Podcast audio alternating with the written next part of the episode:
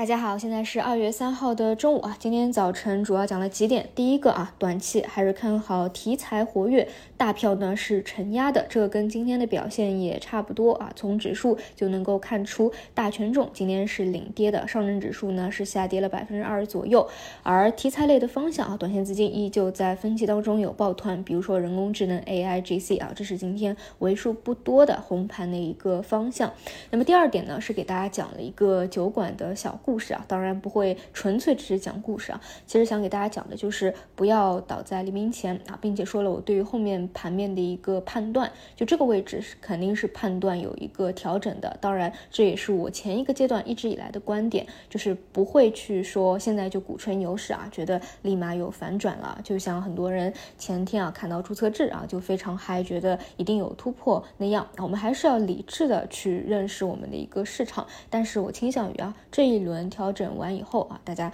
一定要去务必打起精神来了。那至于说这一轮调整到哪里啊，是说补了这一个缺口就立马结束了吗？还是说到三千一百五十点，到三千一百点，到三千点啊？这个我们不是算命的啊，当然显然不可能提前就知道这个运行到底到哪里，我们只能够跟踪盘面。但是至少从现在来看啊，这两天是刚刚调整的一个开始，大家也不要过于啊这个着急啊。但是这一轮一定是不会去错过的啊。这个我们跟踪跟紧就好，然后再说回今天的盘面，其实啊、呃，今天比较大的一个特点就是北上资金流出嘛，这个早盘也有讲到过，昨天我们就可以明显看出北上资金流入已经在趋缓了，因此今天流出是预期之中的，你不可能让人家永远每天都在大买大幅流入，对吧？那么今天是第一次啊，我们看到流出了哎五十多个亿，所以呢也对市场的情绪啊造成压力。那么你们知道的，内资其实一直都没有在跟外资形成一个合力，一直在砸盘啊的一个动作，这里你不用去想为什么，这个原因它不重要，因为本身这也是我们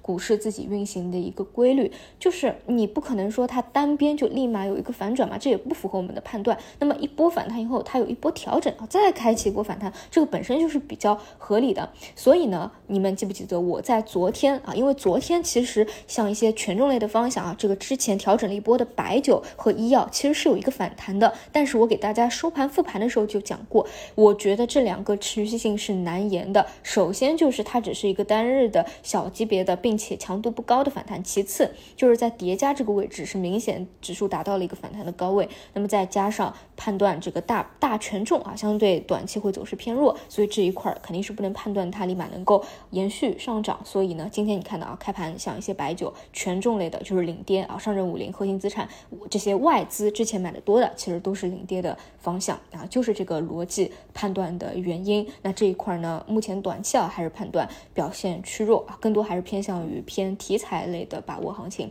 然后今天包括赛道类的一些大票、啊、表现也是走弱的，比如说胶膜啊、逆变器啊，其中像逆变器这种啊，我是反复在节目里面讲过，嗯，不能去看好的一个原因啊，这个就不再赘述了。但是呢，早晨我们梳理的一些短一一是那个。短期来说啊，依旧是最为活跃的一些方向，这些呢因为是偏题材的，所以你可以理解为跟指数的关联它不大啊。我之前就反复讲这个数字经济包括人工智能，就如果是去看这种的，你不要就是过度的在意指数了，它本来就不跟指数，所以你看今天像人工智能啊、数字经济、信创啊还是依旧活跃，对吧？就是这样的一个道理。那么还有还有聊到什么呢？就是像一些赛道类的啊，这个钙钛矿啊、压铸机，但是今天呢是随着赛道有所调整的，但是因为这些热热度啊、强度啊、产业趋势放在这边比较强啊，所以我估计也可能不会怎么跟大盘，就是它可能分歧完一波，差不多调整完一波以后，可能就会有资金去捞。所以像这类呢，虽然它是赛道类的方向啊，大家如果要盯的话，可以去盯的